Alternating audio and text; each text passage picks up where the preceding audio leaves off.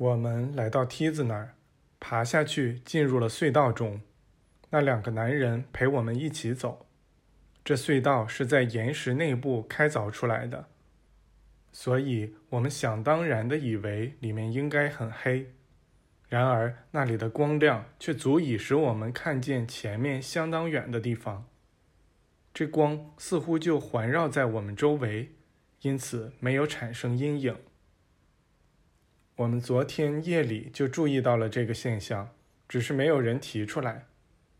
这时，人家对我们的提问回答说：“那光的确存在于我们周围，正如我们看到的那样。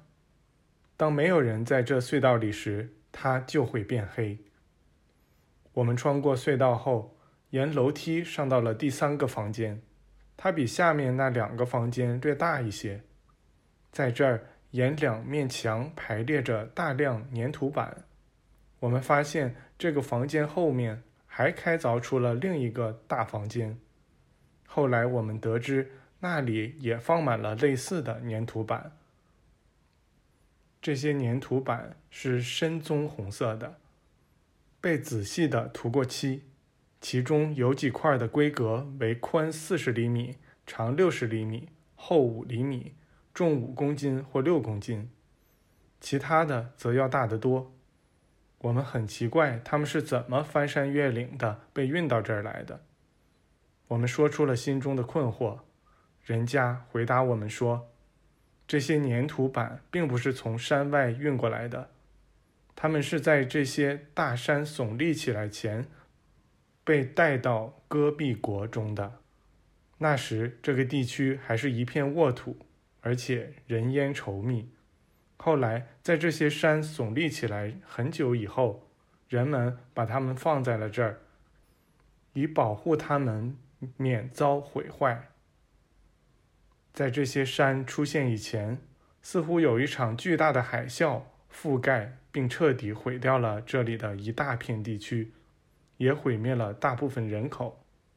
活下来的人与外界隔绝开来。失去了生存的依靠，他们成为了如今仍在侵扰戈壁高原的那些流浪匪帮的祖先。那时，维吾尔大帝国就存在于喜马拉雅山和戈壁沙漠如今所在的位置，那里有一些大城市和非常先进的文明。当那些城市被水毁掉后，他们的遗迹。又被沙漠的流沙覆盖了。我们完全按照人们从粘土板上翻译过来的内容记下了这些描述。后来，我们发现了那些城市中的三个。将来有一天，当发掘工作彻底完成时，这些文献的真实性一定会得到证实。它们使这一文明可以追溯到数十万年前。不过，我们并不想谈考古方面的问题，所以这个题外话还是就此打住吧。人家领我们穿过这寺庙的各个房间，在随意交谈中，我们得知，这天早晨赶来找我们的两个男人中，有一个是我们一位大师朋友的后代，而那位大师朋友就是我们在施洗约翰住过的村子里遇到的那一位。我们把那位大师朋友称作文献之友，但他的这个后代却显现出种种老迈的迹象，这让我们感到惊讶。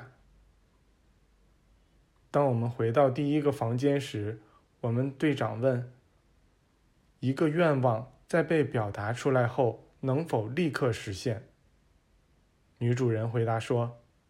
一切以完善的方式表达出来的愿望都会实现。他还说，愿望是祈祷的一种形式。